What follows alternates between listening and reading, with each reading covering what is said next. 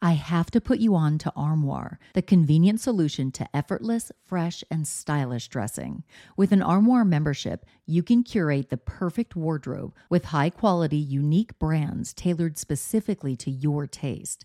Simply take a five minute style quiz, select items from your personalized closet, then your chosen styles arrive at your doorstep in as little as two days. When it's time for a wardrobe refresh, just swap out your current pieces for new to you styles. I go from professional to the carpool pickup line, so I need a diverse wardrobe. With Armoire, I always have something fresh and on trend for any occasion without the clutter. I recently edited my wardrobe to staple pieces only because Armoire allows me to add new pieces monthly and return them just in time for me to do it all over again. And by renting rather than constantly buying new clothes, I'm contributing to sustainability. Armoire is currently helping me through my chic era with all the high fashion and edgy options that I am loving.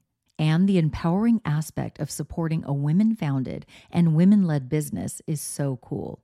With their personalized styling suggestions and diverse designer offerings, Armoire has helped me define and refine my personal style, even as trends evolve and my body changes. Whether it's a date night, a professional event, a formal affair, or just a trip to the grocery store, Armoire ensures that I am always dressed to impress effortlessly. Right now, my listeners can give Armoire a try and get up to 50% off their first month. That's up to $125 off.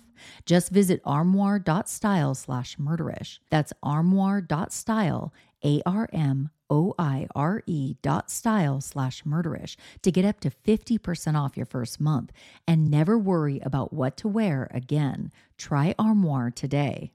The opinions expressed in this episode do not necessarily reflect those of the Murderish podcast. Sensitive topics are discussed. Listener discretion is advised. Hey, Ishers, it's Jami. Thank you for joining me on this episode of Murderish.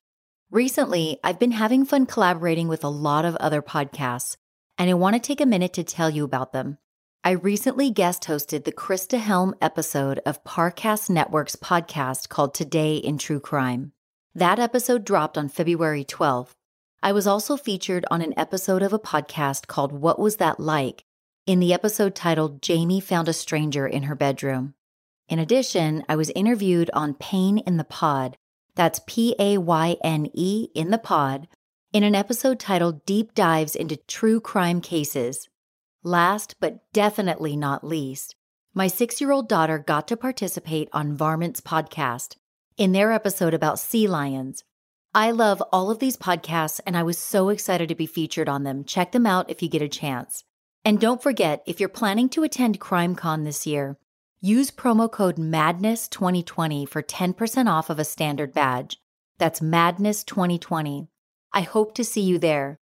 Jenna Say, I want to thank you for becoming a Patreon supporter. You rock, and I appreciate you so much. Lastly, but most importantly, I have to warn you that this episode contains very disturbing discussions regarding child sexual abuse, torture, and the murder of children. I found this case to be more emotional than others due to the extremely heinous nature of the crimes that were committed.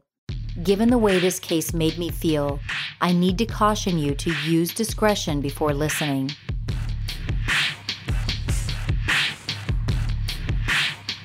Playing at a Beaumont alley were approached by a stranger who offered each one of them a dollar if they could help him find his lost cat.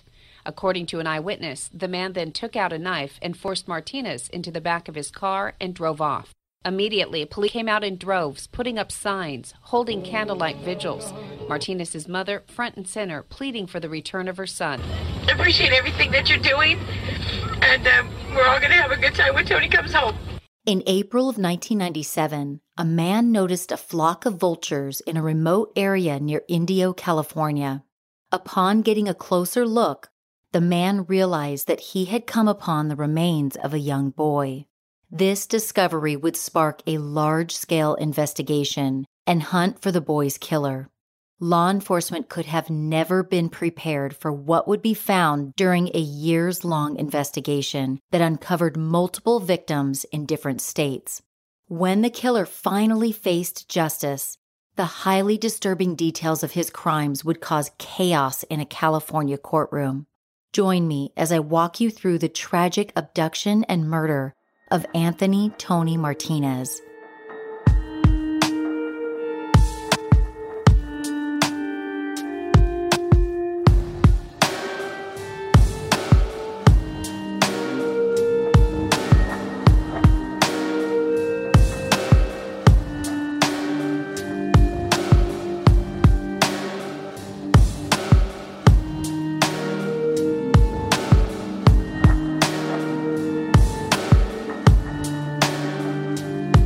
Takes us to the city of Beaumont, located in Southern California, about 80 miles east of Los Angeles. Beaumont is a fairly small town. Beaumont, which is French for beautiful mountain, is safer than 26% of U.S. cities according to its 2017 crime index. From 2005 to 2018, a total of nine murders occurred in Beaumont, which is an average of less than one murder per year. The town isn't particularly notable, however. Beaumont made news headlines in 2016 as seven government officials were charged for stealing over $40 million from the city. Almost two decades earlier than the government theft scandal, Beaumont made headlines for something far worse. On April 19th of 1997, Richard Smith, a ranger with the Bureau of Land Management, was in an area near Indio, California, just off Interstate 10. The area where Smith was was known as Berdoo Canyon, which is located about an hour and a half drive away from Beaumont. While there, Smith noticed a flock of vultures who were circling around a particular area. Curious, Smith went over to the area to have a look around. When Smith arrived at the location where the vultures were circling, he noticed some small rocks. As he looked closer, he could see that the rocks were covering the body of a young boy who was nude. He could see that the boy's wrists and ankles were bound with duct tape, and he was lying in a fetal position. Due to heat exposure and outdoor elements, the body was not immediately identifiable. It would be two more days until the deceased boy would be identified through dental records. On Saturday, April 21st, the young boy was confirmed to be 10 year old Anthony Martinez, who had gone missing from his Beaumont home two weeks before his body was found off of Interstate 10. On the afternoon of April 4th, 1997, Anthony Martinez, who went by Tony, was playing outside of his home with his younger brother Marcos who goes by Mark, and some other friends.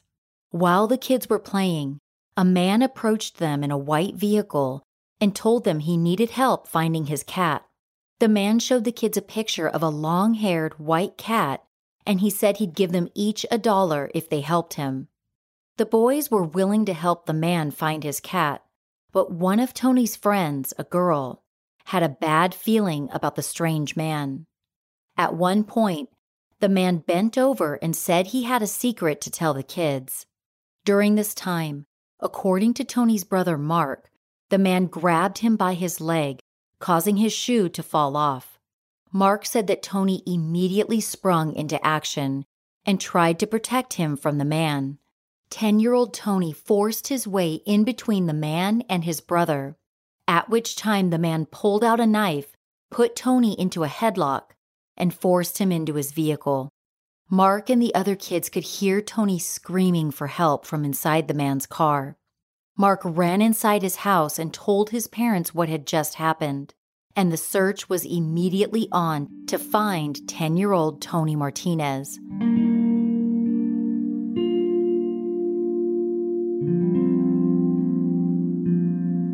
The news about Tony's kidnapping traveled fast in the small town, and soon thousands of people were looking for him. Nearby Native American tribe, the Morongos, bought an ad in the USA Today newspaper that featured a picture of Tony. The newspaper article also had a sketch of the suspect, which was based on a description provided by Tony's brother Mark and the other kids who were playing with Tony the day he was abducted. The kids described Tony's abductor as being a thinly built white man who was about 5 feet 8 inches tall with blue eyes and appeared to be about 25 to 35 years old. The kid said the man had a mustache and he was wearing a plaid shirt and blue jeans. After the abduction, residents of Beaumont became paranoid that any stranger that they came across might be the man who took Tony. Behaviors quickly changed in the town after his abduction. Kids were no longer allowed to go anywhere alone. Parents went into overdrive to protect and watch over their children. In a show of support for their classmate, students at Tony's school attached notes to over 1,000 balloons and released them into the air in hopes of others finding the notes and reading about Tony. Prayer vigils were held for Tony in Beaumont, and on one night, 3,000 people held hands in a circle around the city that stretched over eight miles long. A resolution was passed by the Beaumont City Council asking residents to leave their porch lights on every night for Tony as a symbol to help light his way home. According to a Press Enterprise article by Lisa O'Neill Hill, Michael Fisher, Steve Moore, Phil Pitchford, David Herman, Gregor McGavin, and Jackie Chamberlain. According to an article in the Press Enterprise written by Ali Tadayon, Gail Wesson, and Jan Leha, the mayor of Beaumont in 1997 said regarding the outpouring of support, it showed how a community would come together. We knew it was a race at the clock to do everything we could to bring Anthony home. Upon receiving a report that Tony Martinez had been abducted, the Beaumont Police Department immediately began a search for the young boy knowing how crucial it was to find him in the first few hours. The more time that went by, police officers knew the circle for where he might be would grow larger, making it even more difficult to find him. The FBI was quickly contacted regarding Tony's abduction, and the Beaumont Police Chief, Lieutenant Mitch White, also let other nearby agencies know about the abduction. At its peak, there were over 200 officers from various law enforcement agencies searching for Tony. Search and rescue dogs were brought in to try to locate the missing boy. Tragically, his remains were found two weeks after he was abducted.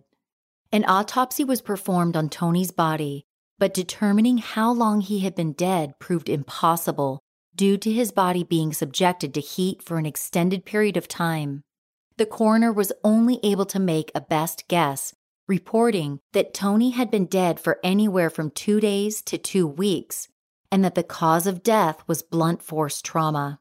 The coroner also determined that Tony had been sexually assaulted. With a very dangerous man possibly still residing in the area, everyone was nervous for their children's safety. Police Chief Mitch White told his wife to keep a very close eye on their children during this time because, for all he knew, the person who had abducted Tony could be his neighbor. White and his staff were working very long hours during the time they were searching for Tony, often working 20 hours in a day. During the first week after the abduction, 900 tips came in regarding possible suspects. Police quickly caught a break in the case when a partial thumbprint was pulled from the duct tape which was used to bind Tony's hands and feet. Police used the partial thumbprint to eliminate people, but still, they had over 100 suspects. Sadly, the investigation would soon turn from an abduction to a murder investigation. Beaumont Police Lieutenant John Acosta was brought in to help Police Chief White lead the murder investigation. Despite their hard work, the efforts to find Tony's murderer stalled, and four years later, the case remained unsolved.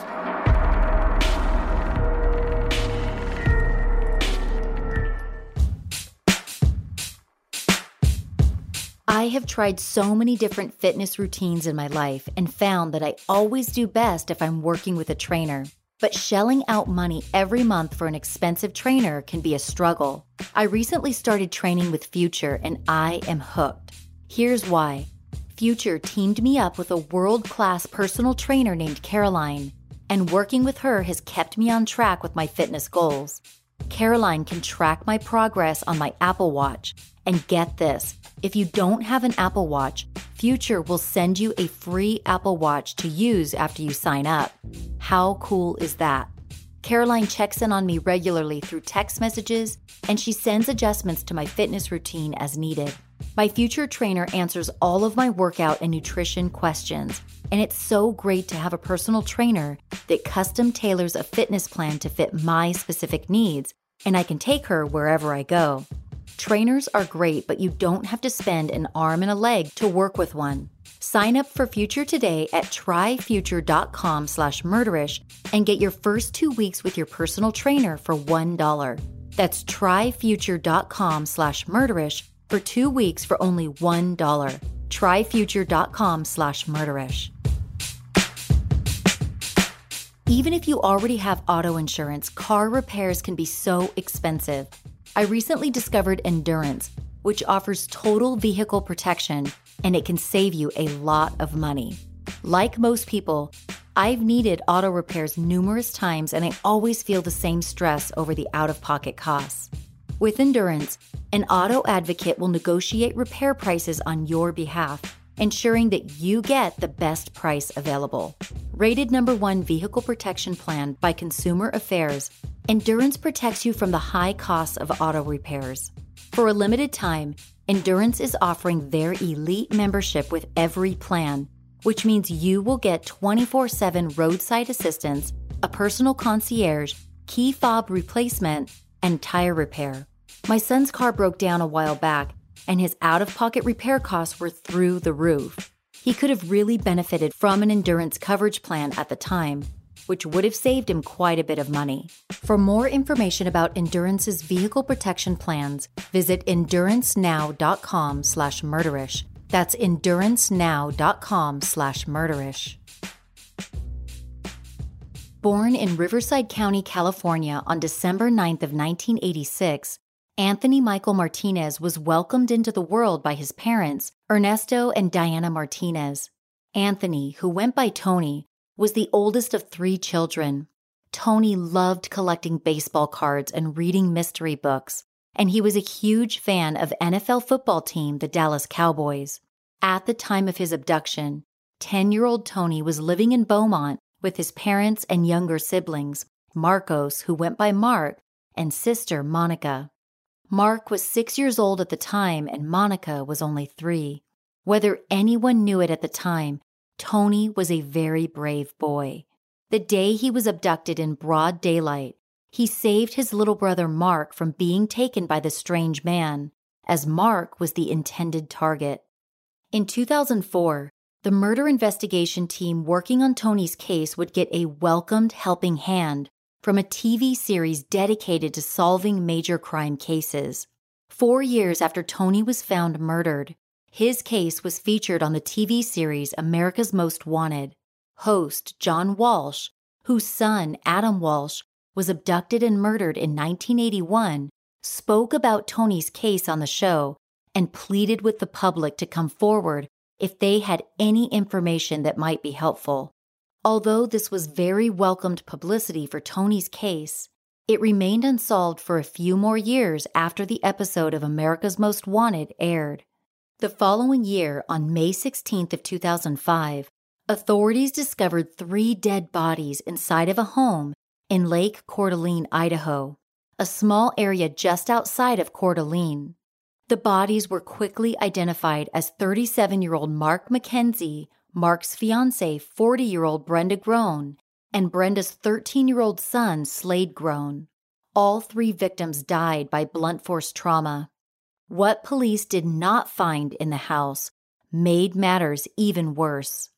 Brenda's two youngest children, Dylan, age nine, and Shasta, age eight, were nowhere to be found. Two months after the bodies were discovered in Idaho, on July 2, 2005, a man and a young girl walked into a Denny's restaurant in Coeur d'Alene, Idaho. Two people who were outside of the restaurant smoking cigarettes believed they had seen the man who had just come in with the young girl. They recognized him from a news segment on TV. Inside the restaurant, the waitress who was serving the man and the young girl also recognized him as being the same person she saw on the news. Police were called and they arrived at the Denny's restaurant within minutes. Upon seeing the man and the little girl, they knew this was someone they had been searching for in connection with the triple homicide and abduction that occurred two months prior at the home in Lake Coeur d'Alene. The man was arrested and taken into custody after law enforcement determined that he was 42 year old Joseph Duncan. The little girl who was with Duncan was eight year old Shasta Groene, who'd been abducted along with her brother Dylan after Duncan entered their home and murdered their mother, their brother, and their mother's fiance. Not long after the triple murder and abduction of Dylan and Shasta, Joseph Duncan had skipped bail and fled town after being charged with molesting two boys in Minnesota. Minnesota authorities issued a warrant for Duncan's arrest. News outlets subsequently reported on it and flashed a picture of Duncan during their TV segments. This was not Duncan's first arrest. In fact, he had a very long history of committing serious crimes, some of which had landed Duncan in prison for extended periods of time. Joseph Edward Duncan III was born on February 25th of 1963 in Tacoma, Washington. He and his brother Bruce Duncan were military brats, moving about every 2 years. Joseph was in the Boy Scouts and attended church regularly with his family. According to a 2005 Seattle Times article, Bruce Duncan described Joseph as being a regular teenager. Although, that said, Joseph Duncan was anything but regular. By the age of 15, Joseph Duncan had been charged with the first of many sex crimes after he raped a nine year old boy at gunpoint. In 1979, Duncan was sent to a juvenile prison in Tacoma, Washington, after he was arrested for driving a stolen vehicle. While in the juvenile prison, at the age of 16, Duncan allegedly admitted to a prison therapist that he had raped 13 boys. Duncan allegedly went into more detail and told the therapist that he had tied up six of the boys during the sexual assaults. He was eventually released from the juvenile prison, and while he was out in 1980, Duncan stole guns from a neighbor and abducted a 14 year old boy. As he had done before, he sexually assaulted the boy at gunpoint. Authorities were able to link Duncan to the crime, and he was sentenced to serve 20 years in prison. Initially, however, Duncan's sentence was suspended, and instead, he was enrolled in a treatment program for sex offenders. After spending two years at the state hospital treatment program, officials determined that the treatment program was not effective for Duncan. At that time, he was sent back to court where his 20 year prison sentence was reinstated. In 1994, after serving 14 years of his 20 year sentence, Duncan was released on parole and went to live at a halfway house in Seattle, Washington. He held down a job at a call center and a publishing company during this time, but that stability would not last. According to a Seattle Times article by Mike Carter and Jonathan Martin, in June of 1996, Duncan's parole officer wrote in his report It looks like Duncan has some terribly confused boundaries and seems like he is going through a lot right now. Four months later, in October of 1996, Duncan's parole officer reported about him. His personal life appears a little less stable. Duncan eventually stopped seeing a therapist and began going online to look at child pornography. Duncan was in a fast downward spiral during this time, which did not go unnoticed by his parole officer, as confirmed in his written reports. Unfortunately, three children would be murdered by Duncan during the time when he was spiraling downward and on parole for the sexual assault he committed against a 14 year old boy back in 1980. On July 6th of 1996, Sammiejo White, age 11, and her sister, Carmen Cubias, age 9, walked out of their room at the Crest Motel in Seattle, Washington. The two sisters left their room around 11 o'clock in the evening to buy cigarettes for their older brother. Sammiejo and Carmen were never seen alive again. The girls' remains were discovered in an old barn almost two years after they went missing. The sisters went missing just one month after Duncan's parole officer reported that he appeared to be going through a lot. The parole officer's instincts and observations about Duncan were dead on. Nobody was ever charged for the murder of the two girls, although Joseph Duncan would later admit that he killed Sammiejo White and her sister Carmen Cubias. Joseph Duncan continued to deteriorate rapidly while on parole, and in March of 1997, he resigned from his job selling magazines and left town without telling his parole officer. Duncan got into his girlfriend's white Chrysler New Yorker, and without telling anyone, he left town. One month later, 10 year old Tony Martinez was abducted from outside of his home in Beaumont, California, and his remains were found two weeks later. Law enforcement wouldn't link Joseph Duncan to Tony's case for eight long years. Sadly, it would take the murder of four other people in order for Joseph Duncan to be tied to Tony Martinez's murder. After Duncan skipped town in his girlfriend's car, and after Tony Martinez was found murdered, law enforcement in Kansas City, Missouri caught up with Duncan and arrested him for violating parole. He was sent back to prison but was released in July of 2000 for good behavior. After his release from prison, Duncan began living in North Dakota and enrolled in school at North Dakota State University. Four years later, however, Duncan was back to committing crimes against young children. In July of 2004, in Detroit Lakes, Minnesota, Duncan molested two young boys.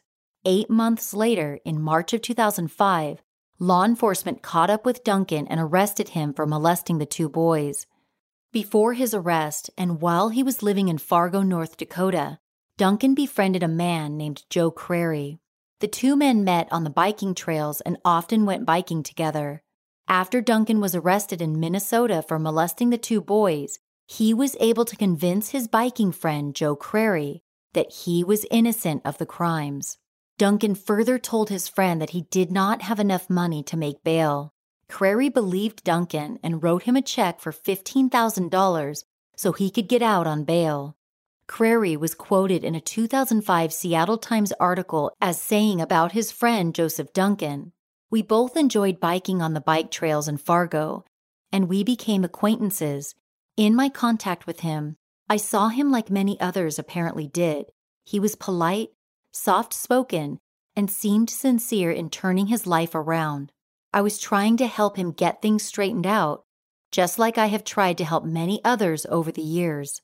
After receiving the check from Crary, Duncan made bail in April of 2005 and subsequently was released from jail. Knowing that Duncan was working two jobs and that he was enrolled in school at the time, Crary did not believe his friend was a flight risk. Crary was wrong as Joseph Duncan skipped town immediately after making bail. A federal warrant for his arrest was issued. 40 days after skipping out on bail on May 15th of 2005, Duncan entered a home in Lake Coeur d'Alene, Idaho, and killed a man, his fiancee, and her teenage son, and then he kidnapped her two youngest children. Two months later, Duncan walked into a Denny's restaurant with the young girl he kidnapped, and he was arrested without incident.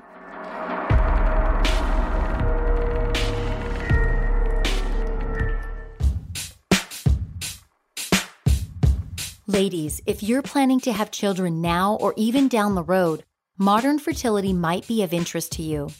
With modern fertility, you can easily test your fertility hormones at home.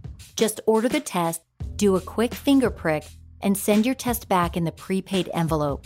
In less than two weeks, you'll get a comprehensive report detailing how many eggs you have, your hormone levels, and also any potential red flags that could affect your fertility. Modern fertility's test costs so much less than traditional tests at your doctor's office. And let's face it, who wants to leave the house to do this type of test when you could be at home in your jammies doing the test? With modern fertility, you'll also have the option to speak directly with a fertility nurse regarding your test results. My good friend is planning to have children in the near future, so I ordered a modern fertility test for her. She's so excited to get a detailed look at her current fertility situation. Right now, Modern Fertility is offering Murderish listeners $20 off the test when you go to modernfertility.com slash murderish. That means your test will cost $139 instead of the hundreds or thousands it could cost at your doctor's office. Get $20 off your fertility test when you go to modernfertility.com slash murderish. That's modernfertility.com slash murderish. I recently found a more convenient way to get counseling. BetterHelp Online Counseling offers licensed counselors who specialize in issues such as depression, anxiety, relationships, anger, family conflicts, and LGBTQ matters. The best part is that you can connect with your counselor from the comfort of your own home. And of course, anything you share is confidential. BetterHelp makes counseling so easy and convenient. You can do secure phone sessions or chat with your counselor by text. If you want to switch counselors for any reason, you can do so at no charge. BetterHelp is a convenient and affordable option for anyone seeking counseling. Murderish listeners can get 10% off your first month of counseling by going to betterhelp.com slash murderish and entering promo code murderish. That's betterhelp.com slash murderish and use promo code murderish for 10% off your first month. When Duncan was arrested and eight year old Shasta was rescued, law enforcement immediately began asking Duncan about Shasta's brother Dylan's whereabouts, as he'd been taken from the home along with Shasta. Investigators hoped the young boy might still be alive. Duncan, however, wouldn't give authorities any information about nine year old Dylan. Shasta gave authorities any information she could recall and said that Duncan had driven her and her brother a long distance, but she couldn't tell them any names of streets.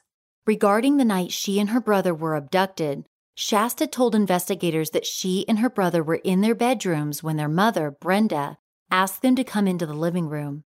When they got into the living room, Shasta said there was a strange man, later identified as Joseph Duncan, who had a gun. Shasta said Duncan used zip ties to bind her mother, her teenage brother, and her mother's fiance. She said Duncan brought the three of them to his car, and then he came back inside the house.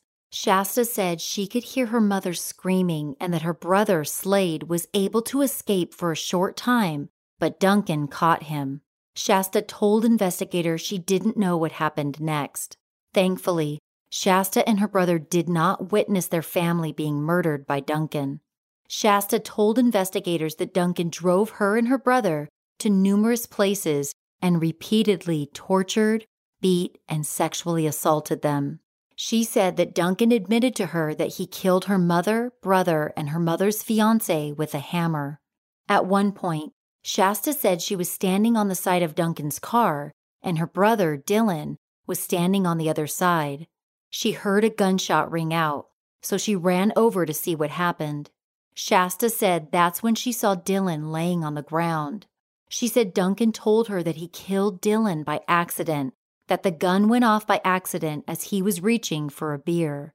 Duncan told Shasta that the gun, a shotgun, went off by accident and hit Dylan in the stomach. Shasta, however, told investigators that she saw Duncan put the shotgun to Dylan's head as her brother begged him not to shoot. Shasta said that Duncan pulled the trigger, but the gun did not go off.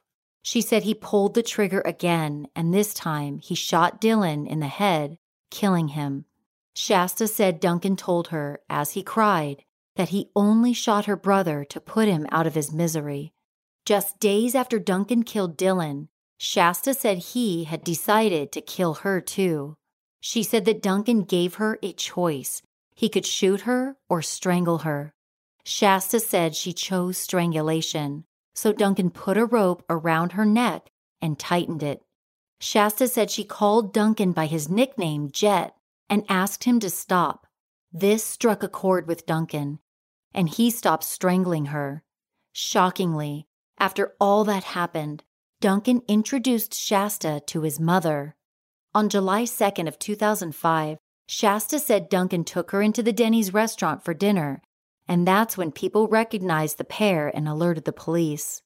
Two days after Joseph Duncan was spotted at Denny's and arrested, investigators found human remains near St. Regis, Montana at a campsite in the Lolo National Forest. the remains were processed by the FBI at a lab in Quantico, Virginia, and confirmed to be Shasta's nine year old brother, Dylan Groene. Dylan's death was determined to be from a sawed off 12 gauge shotgun, which was fired at point blank range to his head, corroborating exactly what Shasta had told investigators. Not long after Duncan was arrested, after seeing a sketch of him, two bloggers believed that the sketch looked very similar to one they had seen before. The two bloggers believed that the sketch looked a lot like the one that was drawn of the suspect in Tony Martinez's murder case. According to a 2005 CBS News article, one of the bloggers, a man named Steve Huff from Georgia, said, I thought the resemblance, the facial structure, was just so strong. It just got my hackles up. The bloggers felt so strongly about the resemblance, they contacted the FBI, who then contacted the National Center for Missing and Exploited Children. The center gave the FBI contact information for authorities who were working on Tony's case. A call was placed to the Riverside County Sheriff's Department on July 14th of 2005, telling them that they might have someone in custody who could be linked to Tony Martinez's abduction and murder. This was a phone call that Riverside County, California authorities had waited eight long years to receive. Riverside County investigators got on a plane and flew to Idaho to speak with Duncan about Tony's case. As he had done before, Duncan refused to provide any information about Tony Martinez. Ultimately, it didn't matter because investigators were able to match Duncan's thumbprint to the one left behind on the duct tape used to bind Tony. After a nearly decade long investigation that included over 15,000 tips, investigators had finally found the person responsible for murdering Tony Martinez. Once Duncan was linked to Tony's case, his mother, Diana Martinez, spoke about her son Mark, now 15 years old, and how he has had to live for years with the pain of his brother's abduction and murder. According to a 2005 LA Times article by Lance Pugmire and Susanna Rosenblatt, Diana said, I can't be a victim my whole life, and neither can they. I'm trying to raise my family the right way and do what's right and work and do what everybody else does.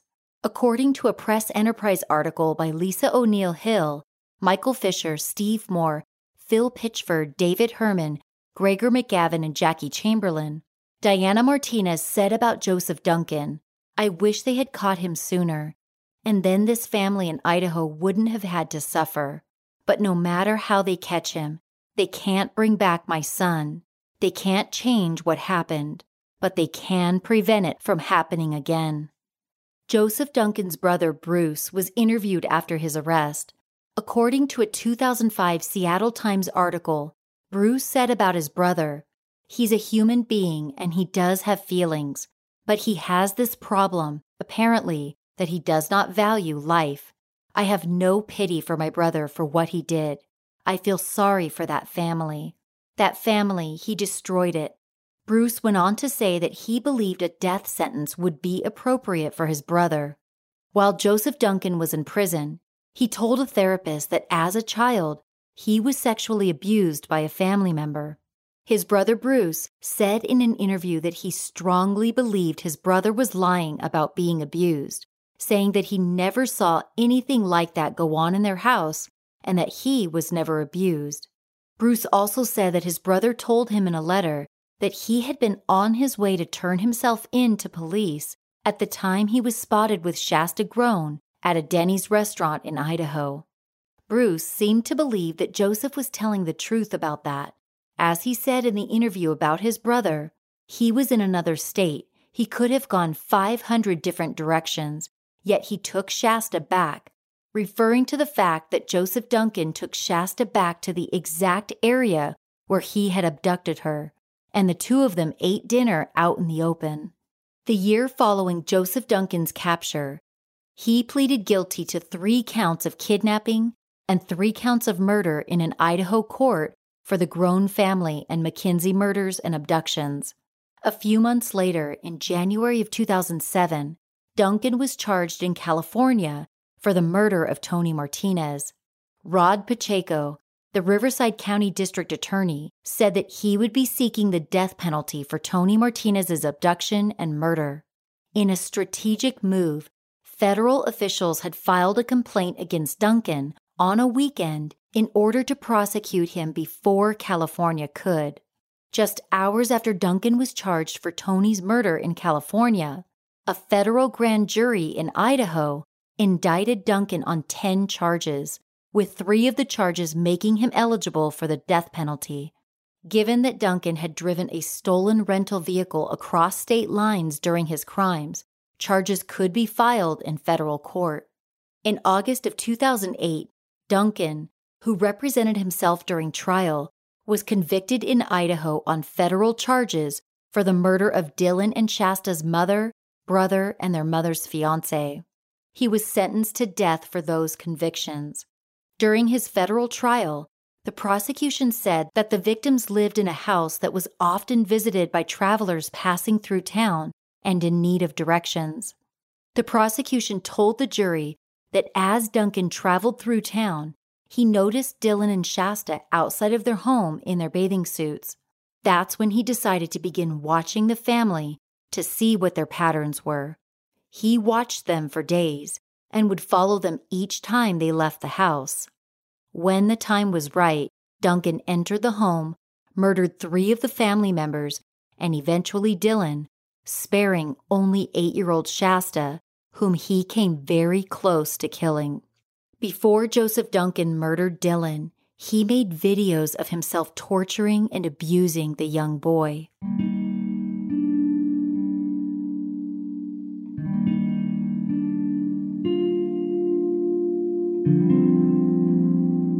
The Idaho jury was subjected to viewing this video footage during trial. What was shown in the videos was graphic and extremely disturbing. I'm not going to elaborate further. After the trial concluded, the U.S. District Court offered counseling to the jurors due to the highly disturbing nature of the video footage. The videos, which were filmed in the home where Dylan and Shasta lived with their family, were viewed not just by the jury, but also by all of the spectators who were in the gallery. According to a 2008 Daily Herald article by Rebecca Boone, Dylan and Shasta Groene's father, Stephen Groene, tried unsuccessfully to get the courtroom closed to only essential court personnel, jurors, and the media, but the judge denied his request. Groene was extremely upset over the judge's denial of his request and understandably, his emotions ran very high knowing that people were going to watch what his young son had been subjected to. After the judge denied his request, Groene tried to get spectators to leave the courtroom out of respect for his son, and when they wouldn't leave, he made obscene gestures at them and threatened to have them arrested for viewing child pornography. Groene refused to stay in the courtroom while videos of his son's torture and abuse were shown. Afterward, he came back into the courtroom and asked some of the spectators if they enjoyed watching the videos of his son. Joseph Duncan, who had made the awful videos, covered his face as they were shown in court. His defense attorneys looked the other way. In addition to multiple death sentences, Duncan also received concurrent terms of life in prison for kidnapping and aggravated sexual abuse of a minor. After Duncan was convicted and sentenced for the federal charges relating to the crimes in Idaho, his attorneys wanted to appeal his sentence for the kidnapping and murder of Dylan Groene. Duncan, however, said he did not wish to appeal his sentence. A lengthy battle ensued to determine whether Joseph Duncan was of sound mind to make the decision not to appeal. At some point during the long appeals process, Duncan changed his tune and decided that he did want to appeal. Finally, in March of 2019, 11 long years after he was convicted for the Idaho crimes, the court rejected all of Duncan's claims. That may not be the end of the road, as Duncan, by law, could appeal the 2019 decision. After Duncan's federal and state trials concluded in Idaho, he was extradited to California in 2009 to stand trial for the abduction and murder of Tony Martinez. Although Duncan had already received numerous death sentences for his crimes in Idaho, Riverside District Attorney Rod Pacheco vowed to seek justice for Tony Martinez and his family. In 2010, Duncan expressed an interest in representing himself at trial, as he had done in Idaho. At some point, however, he changed his mind and requested counsel, at which time he was assigned public defender Gail O'Rain. The following year, Duncan, who was then being represented by defense attorney Scott O'Meara, accepted a plea deal and pleaded guilty to kidnapping, raping, and murdering 10 year old Tony Martinez. As part of the plea deal, Duncan was spared from the death penalty and received a sentence of life without the possibility of parole. Given that Duncan would have been in his 70s by the time California executed him, and the fact that he had already received multiple death sentences for other crimes, all involved in the California case believed that negotiating a plea deal was the right thing to do. As part of the plea deal, Duncan had to document in writing what he had done to Tony. In his written statement, Duncan said he raped Tony and after binding him with duct tape, he beat him over the head with a rock, killing him.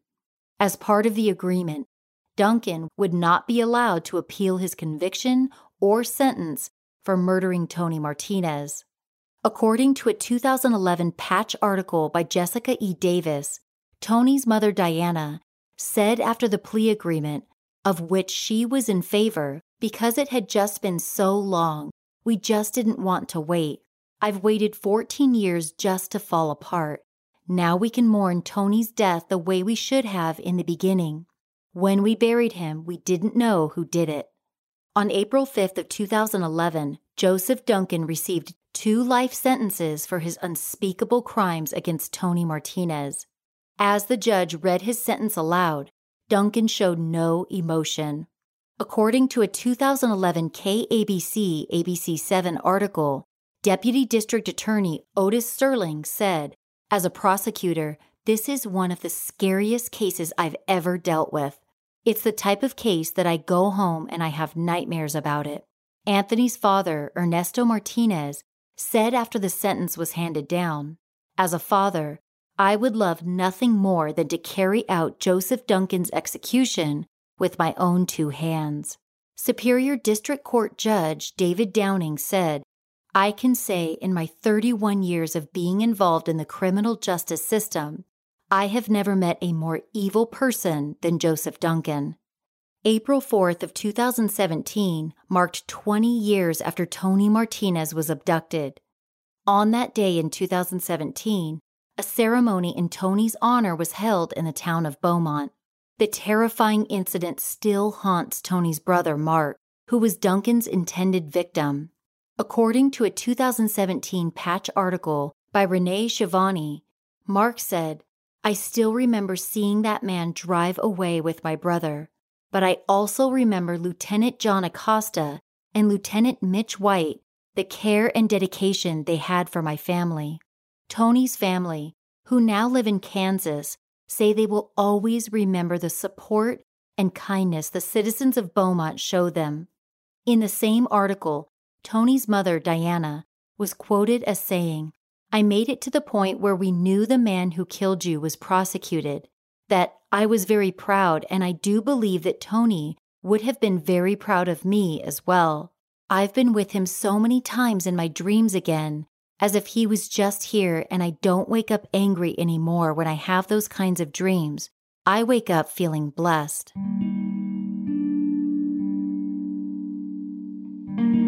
For the dedication Lieutenants John Acosta and Mitch White showed to Tony's case, a memorial fountain and plaque were presented at the Beaumont Police Department in honor of Tony and them. Acosta died from cancer in 2008, just before Joseph Duncan pleaded guilty for his crimes against Tony. Lieutenant White, who put off his scheduled retirement in order to see Tony's case all the way through, also died from cancer in 2013. Both Acosta and White had received Lifetime Achievement Awards during their time with the Beaumont Police Department. During the ceremony, White's brother, Craig, spoke about his brother's passion for Tony's case. According to a 2017 Press Enterprise article by Ali Tadayon and Gail Wesson, Craig said just two days before his brother died, Craig asked him, What's the biggest thing you can remember? Craig said his brother responded very clearly, saying, Having the Martinez case solved before I retire. Tony Martinez's case clearly had an enormous impact on so many people. I remember it vividly. At the time that Tony was abducted and murdered, I lived in Redlands, which is about a 15 minute drive west of Beaumont. I remember feeling such dread over the manner in which Tony's body was discarded by a person who was at that time unknown. The United States Penitentiary in Terre Haute, Indiana's death row is home to most of the 62 federal prisoners who've been sentenced to death. Today, this is where 57 year old Joseph Duncan resides. Only three inmates have been executed there since the death penalty was reinstated in 1933. One of the three inmates who were executed at the penitentiary in Terre Haute was Timothy McVeigh, better known as the Oklahoma City Bomber. McVeigh was put to death in 2001. Joseph Duncan is serving three death sentences and 11 consecutive sentences of life without parole for his horrendous crimes. While closure is likely an unattainable pursuit, the fact that Duncan will die behind bars where he can never hurt another child hopefully provide some solace to his surviving victims and family members of those he victimized. Thanks again for joining me on this episode of Murderish. Head over to the Murderish Facebook discussion group where we can talk about this case. You can also find me on Twitter at MurderishPod or on Instagram at Murderish Podcast. If you like the show, hit the subscribe button wherever you're listening now and tell a friend about Murderish. If you feel like it, you can also leave the show a review in your favorite podcast app. If you'd like more info about the show or me, head over to murderish.com. On the website, you can also sign up to support Murderish through Patreon and have some of your dollars donated to the Cold Case Investigative Research Institute. The website also has a link to buy Murderish t shirts and other merchandise. That's murderish.com. Murderish is mixed and mastered by John Bukenas of Audio Editing Solutions. Music by Nico of We Talk of Dreams. This episode was researched by Steve Field and written by me. In order to tell true crime stories on this show, information is gathered from various sources, including but not limited to news articles, newspaper archives, blogs, social media, TV productions, police reports, court records, books, magazine articles, direct interviews, and more. I recognize that oftentimes someone before me put in a lot of time and effort to gather information I draw from to help tell these stories. Thank you to those individuals for their hard work. Sources for this episode can be found at murderish.com.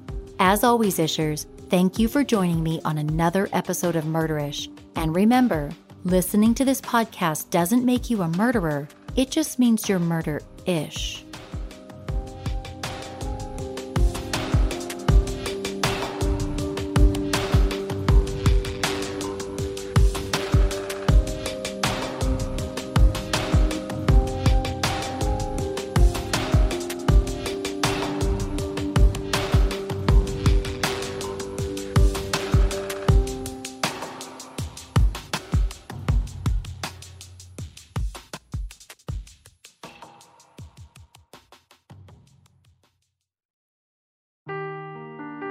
The truth never gets old. Introducing June's Journey, the free to play mobile game that will immerse you in a thrilling murder mystery.